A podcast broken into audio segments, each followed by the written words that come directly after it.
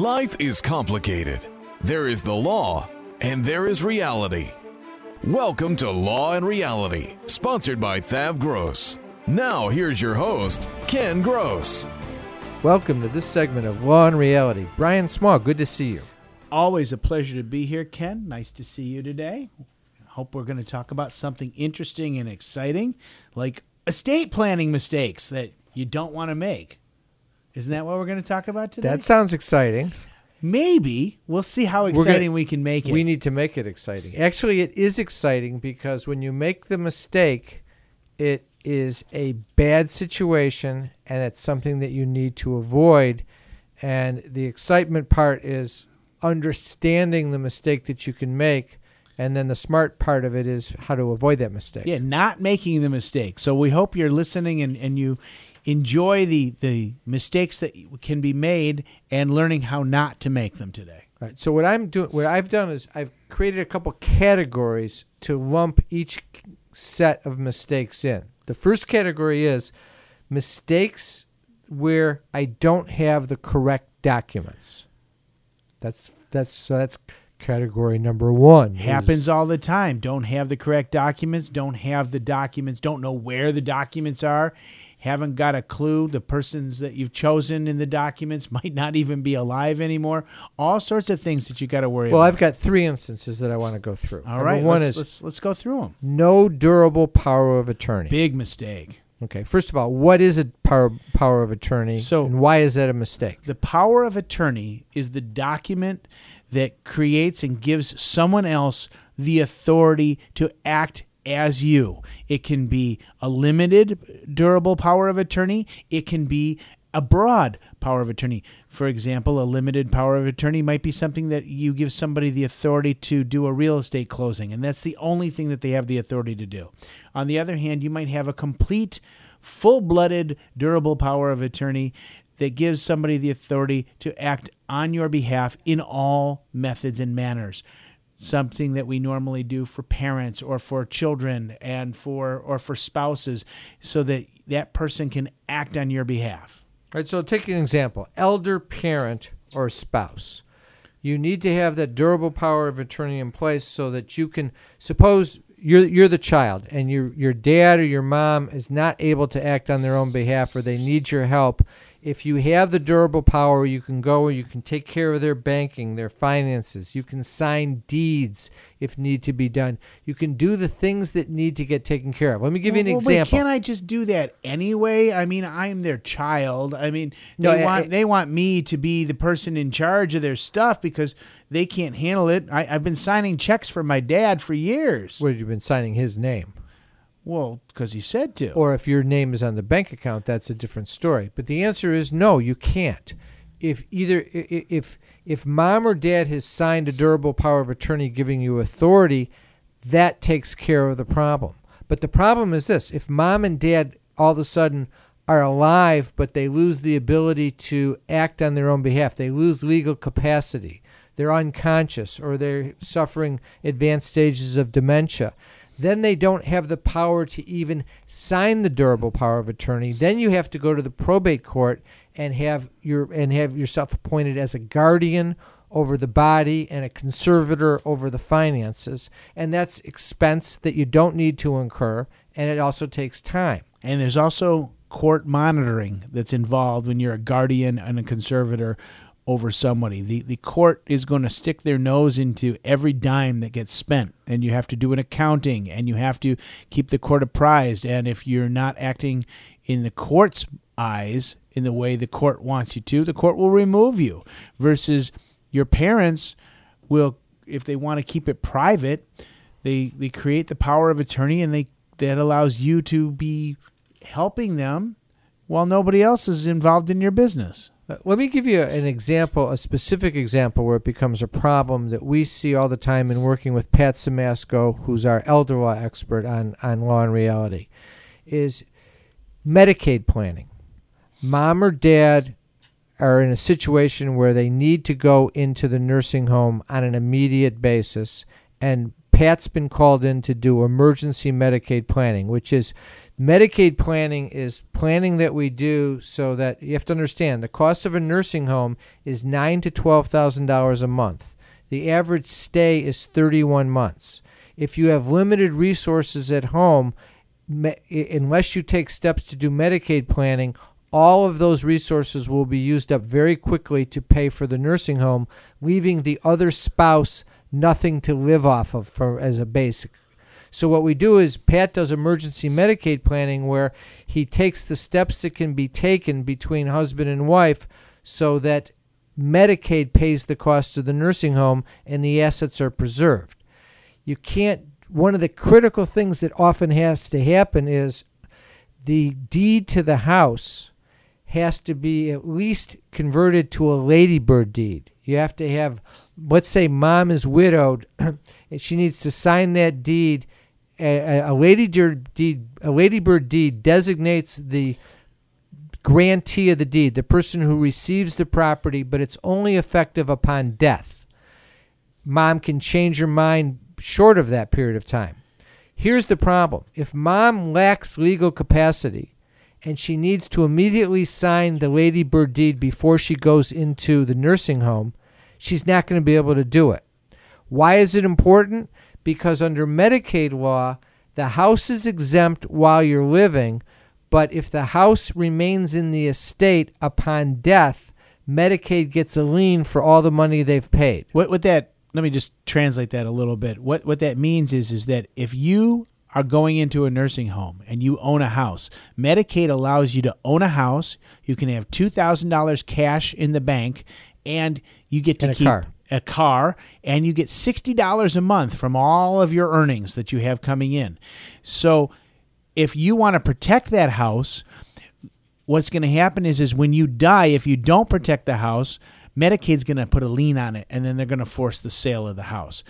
If you do the Medicaid planning properly, you can protect the house, give it to your children, your grandchildren, whoever you want it to go to, the Dog and Cat Foundation of America, wherever you want it to go, and it Medicaid will not be able to get their mitts on the house. But the key is to have that durable power of attorney in place, signed by mom or dad, so that you can then make the transfers while they're living, even though they may have dementia and no longer have the ability to act on their own It- behalf. it's even if more you important. didn't have the the power of attorney, you can't sign for them, and they can't sign for themselves. And that power of attorney has to be fully complete. It has to make sure it covers the ability to write a deed, the ability to do Medicaid planning, the ability to gift, the ability to manage the affairs of your parents or your or your spouse or your siblings, whoever it is that's giving you the power of attorney.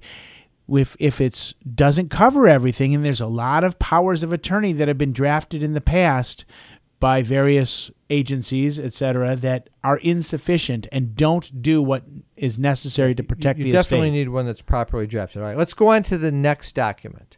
No patient advocate. What's that about? Well, patient advocate is the document that allows you to make medical decisions on behalf of your parent, your spouse, your child. And the important uh, situation here is, that the parent, the spouse, the child, whoever you're making those medical decisions for, is incapable and unable to make decisions for themselves. And so you become that person. You become, you're making the proper decision on their behalf. And people think, oh, I can make a decision for my child. It's not a problem. Well, I'll tell you something. My daughter turned 18 years old. When she turned 18, I wished her a happy birthday. I gave her her birthday present and I handed a patient advocate to her and I said, Sign here, dear. And she said, What's this? I said, This is so that when you go away to college and you have medical needs, I can make medical decisions on your behalf and the doctors will talk to me. Without having that patient advocate, you're an adult. Yes, your kid is still your kid, and no, they're not really an adult at age 18, but legally they are. And you don't get to make medical decisions for them on their behalf anymore without the proper patient advocate. So that's when you need when you have children that are in college, but you also need that for your parents and for your spouse. Your elderly parent that's in the hospital uh, goes actually goes from the nursing home to the hospital. The hospital now says, "Do you have, do we have a patient advocate on file so that we can then follow the directions that you give to the hospital in terms of whether you want codes or whether you want life support and so forth, or whether you want uh, the person to go in, in, in a peaceful type of a hospice type of procedure. The biggest problem occurs when you have siblings that disagree. If siblings disagree as to how mom is to be cared for at the hospital, the hospital's caught in the middle and then they won't do anything because they don't want to get sued. So if mom has a patient advocate and says sister or daughter Betty makes the decisions, the hospital will honor what daughter Betty says. And people think that oh that that could never happen. Oh, we all we all agree on what's best for mom or dad. And I'm going to tell you something. It's been proven numerous times that people don't agree. The best example is a Supreme Court case in re Schiavo where a woman was in a persistent vegetative state for over 10 years while her husband said pull the plug and the mother said nail it into the wall and it went to the Supreme Court.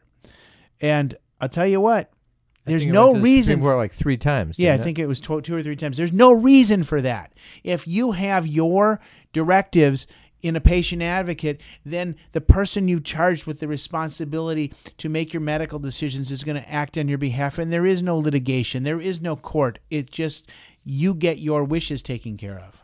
Next one, ready?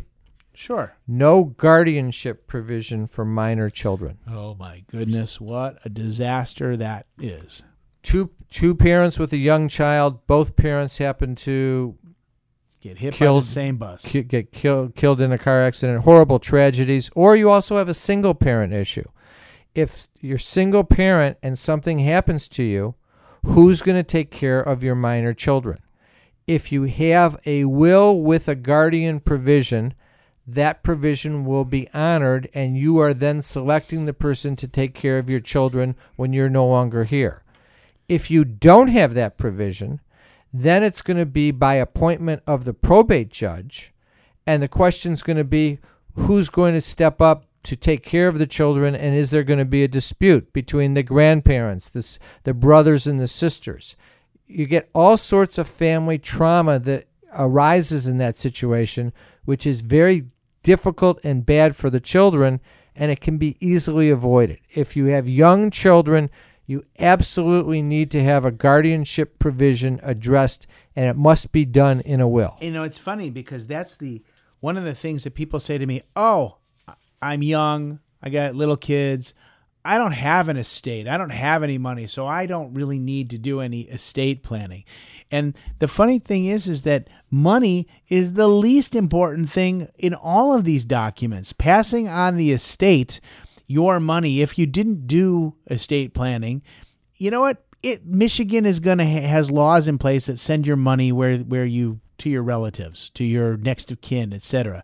But it doesn't have laws in place that take care of your patient advocate. Doesn't have laws that play that put in place your power of attorney, and it certainly doesn't have laws in place to establish guardianship without going in front of a judge. And do you really want your children's lives controlled by somebody wearing a black nightgown holding a hammer in their hand? I'm pretty sure that's not the way I want it. Whoa, whoa, whoa! Did you say nightgown? Yeah, black nightgown with a hammer in their hand. Obviously, you're not in circuit court very I don't go to often court very for Those, often, those no. circuit court judges that happen to be listening to the show, that was Brian Small who said that, not Ken Gross, just for the record. Um, because I'm because uh, because I'll be there shortly.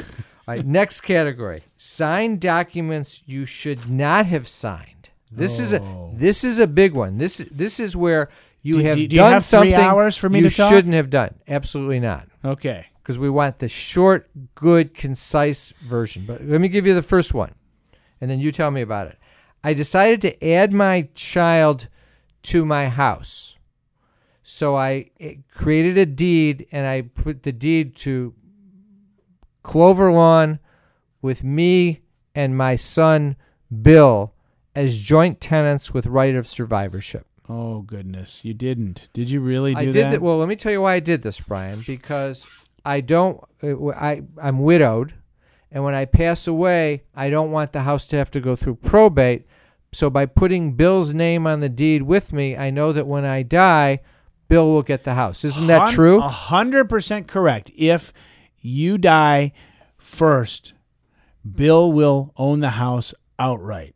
And if Bill dies first, you still own the house. And then I'll have to give it to somebody else. Yeah, but so what's the big deal? What did I do Oh, it's wrong? a big deal. Well, let's start off with did you let's say you and your son have a falling out. Let me give you an, a real life example. I represent uh, the husband of excuse me the the, the daughter of one of the uh, people that did this. They deeded their house to himself, his daughter, and his son. Tenancy, joint tenants with full rights of survivorship. All right, so son and daughter both are on the deed Right. with dad. Yeah. and Then he had a falling out with the son 10 years ago. Dad happens to own this house. It's paid in full, but dad doesn't have the ability to walk upstairs anymore. Dad needs a smaller house that he can handle by himself. It's on one level. Well, son and dad don't talk. And dad said, I want to sell the house. And son said, okay, write me a check for a hundred thousand dollars when you sell the house, and I will let you sell the house. You're kidding. Son can do that? Well, son can keep the house from being sold. Son has control. When you own the house, joint tenants with full rights of survivorship, the old school way of doing things, now what happens is is that somebody else controls your destiny. And it could be even worse. The son files bankruptcy. Because and now He's got financial problems. yeah, and you put your kid on the deed. So deed. this isn't the son that's mad at dad, just any son. yeah. The child who's on the deed files bankruptcy. Yeah. Now there's a for sale sign in your front yard by a Chapter 7 trustee who's selling the house out from under you. And you say, But I didn't mean for that to happen. my house all It's along." my house. All I did this for was estate planning purposes. And the trustee says, Yeah, but you gave him half the house. You gave him a third of the house. We're selling it. So you're saying there's nothing I can do if I'm you dad? can defend it. You can defend the action by the bankruptcy trustee and spend thousands of dollars defending it. You mean a bankruptcy trustee wouldn't just say, I realize that it's your house and not go after it? Nope, nope, because bankruptcy trustees have a job. Their job is to marshal assets and distribute them to the creditors of the the debtor who files the bankruptcy. And if mom and dad have done this, it could have happened.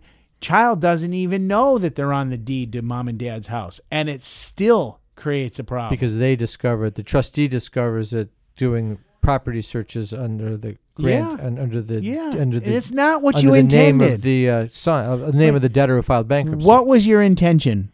Your intention when you die is to have your assets go to your children, your spouse, whoever it is. And by doing it, by adding your kids to the deed, instead of doing something like a ladybird deed, Well, yeah. or- what what is the solution to that problem? Is what I well, want a find out. trust. That's you- one. right, how, how is trust the solution to that problem? By deeding the house from parent to the trust, the trust then distributes the assets to the children or the heirs, whoever you want it to go to, upon your death. You still have complete control of the house and it doesn't go through probate. and it doesn't go through probate, thus avoiding the costs, thus giving you that old school result properly. and avoiding the risk of having this problem with the joint tenants with right of survivorship. Yeah. problem. But what alternatively, what about doing a lady ladybird deed? So we do a ladybird deed that still gives mom and dad who own the house complete control, or dad who's a widower complete control over the house up until the day he dies, and then it goes to whoever it's deeded to in the ladybird deed. uh, in the ladybird deed. Right? So the, here's the point: either one of those solutions solves this problem. The thing you want to take out from the show is if you have done a deed to your child as joint tenants with rights of survivorship, you should undo that transaction and do it the right way. That was a mistake. It was the old school way things were handled, but it is not the right way to do it in modern times. It's too risky. There's no reason to do it that way. A ladybird deed is a better out- outcome, a trust is a better outcome, and neither are expensive pro- propositions. Okay, next problem. Problems where documents are created, but something is missing. Oh, that happens all the time. I'll tell you, it happened to my parents. Give me an example. I went and said, they said, we need to have the family meeting. And so I said, this is great. Let's have the family meeting. We did, they said they wanted us to know where all of our estate planning documents were and all this stuff. And I said, this is great. I went over and I read all the documents and I said to them, so I uh, assume that the lawyer that helped draft this many, many, many years ago, after I told them, I said, we need to redo it anyway because it's not currently compliant with HIPAA and some other things. But I said, so did the lawyer help you fund your trust? And my dad, who's a very smart guy, gives me this blank look. I said, Did you deed your house into your trust? Did you change your bank accounts into the name of the trust? Did you make your beneficiaries of your mutual funds, your IRAs, and your 401ks to be your trust? And I still get that blank stare. And I said, okay, I'm assuming that the answer is no. And my mom pipes up. She says, well, we put one bank account in the trust. I said, I said, so you want your estate probated then? Well, all, all but that one bank account. And she says, well, no, that's why we did the trust. If you don't fund your trust, then your stuff is getting probated. We've got to back up a little. Right. So here's the thing: if you if you have a all you have is a will, and any assets other than real estate, uh, if you own a house as tenancy by the entireties, as husband and wife, when you pass away by operation of law, the house goes to the surviving spouse.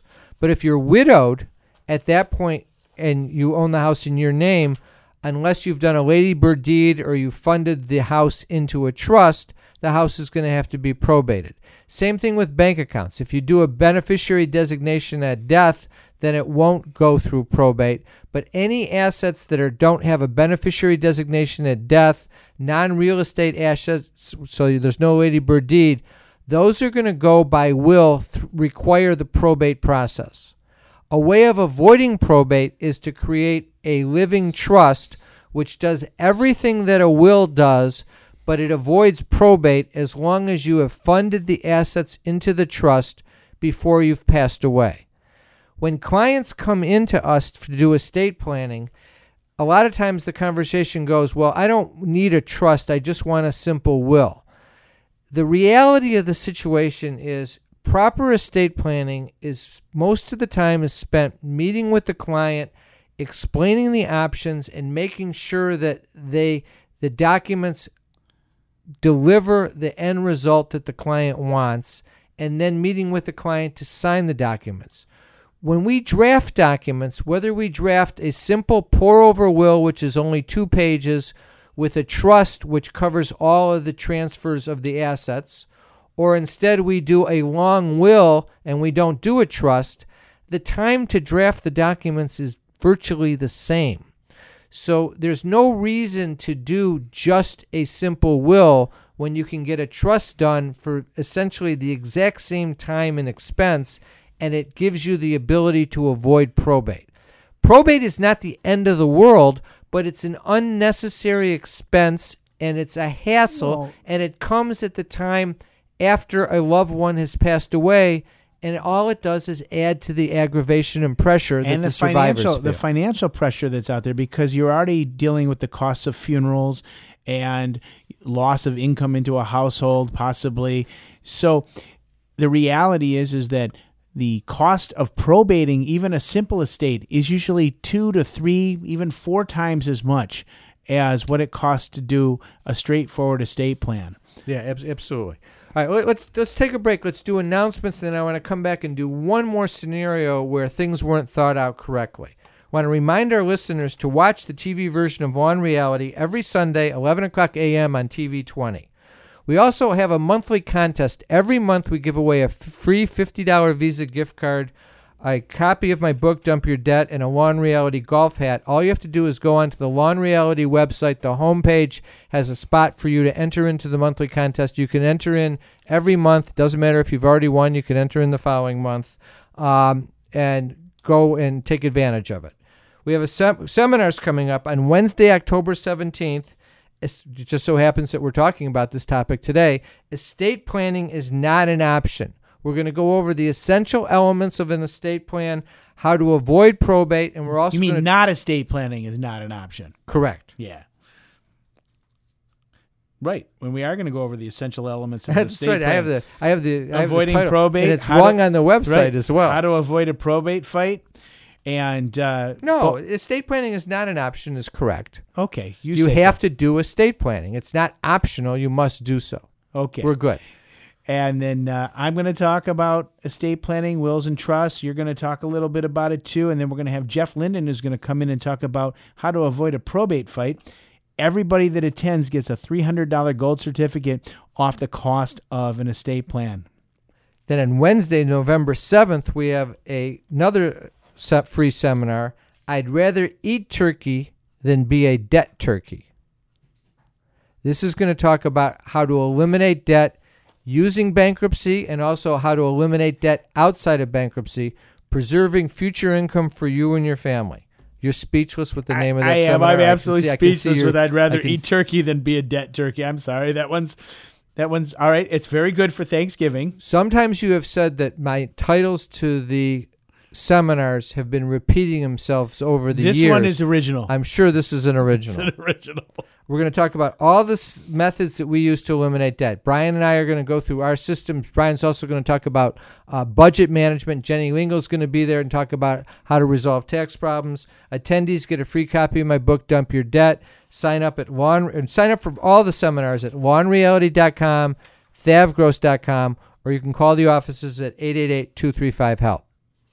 Then also remember, you can always come in at Thav Gross for a free consultation. If it's estate planning or financial issues with Brian, tax issues with Jenny Lingle, workers' comp and disability issues with Jeff Kirshner, business issues with myself, elder law issues with Pat Simasko, just go to the websites, request a free consult where the spot is, and we'll call you and schedule it, or you can just call the offices at 888 235 HELP. Also, check out free reports on the website how to save your home from foreclosure, Pat Simasko's Retiree's Guide to Social Security, and Business Formations, Loans and Grants in the City of Detroit. I hear coming soon. There's going to be a spectacular report on tax, problems. It is nearly complete. I'm working on it as we speak. I should have it out there in probably about two weeks, would be my guess. We got two minutes left. I want to cover one more problem. The trust and will is created, but it's not thought out carefully. Oh, doesn't that? That's that's the easy one because that happens every day. The crap I read that comes in when people say, "Is my will and trust okay?" The important thing is that you is that the lawyer must communicate with the client to make sure they understand their options. Here's an example. Most estate plans husband and wife come in with children. Husband leaves everything to wife outright, wife everything to husband outright. If one predeceases the other, then the assets go to the children and we deal with how do we divide the assets up to the children? Do you give it to them outright or do you give it to them over time? There's a lot of things that you can do differently than that, and a lot of times there's good reasons to do so. I'll give you one quick one. Husband predeceases wife. Wife then chooses to remarry the golf pro, and she then leaves all of her assets and money to the golf pro. And when wife passes away, children get nothing. Happens every day. It can happen. It's a question of do you want to put a little bit of control over the spouse who pre uh, the one that survives to make sure the children are protected. It's something that needs to be discussed. If the answer is yes, there's a simple solution that we go about doing it.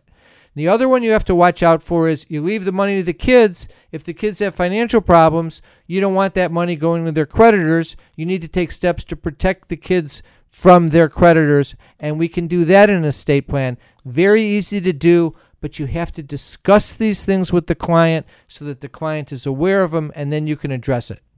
That's a wrap. Have a great week. Thanks for listening. We'll be back next week with Law and Reality. Drive safe.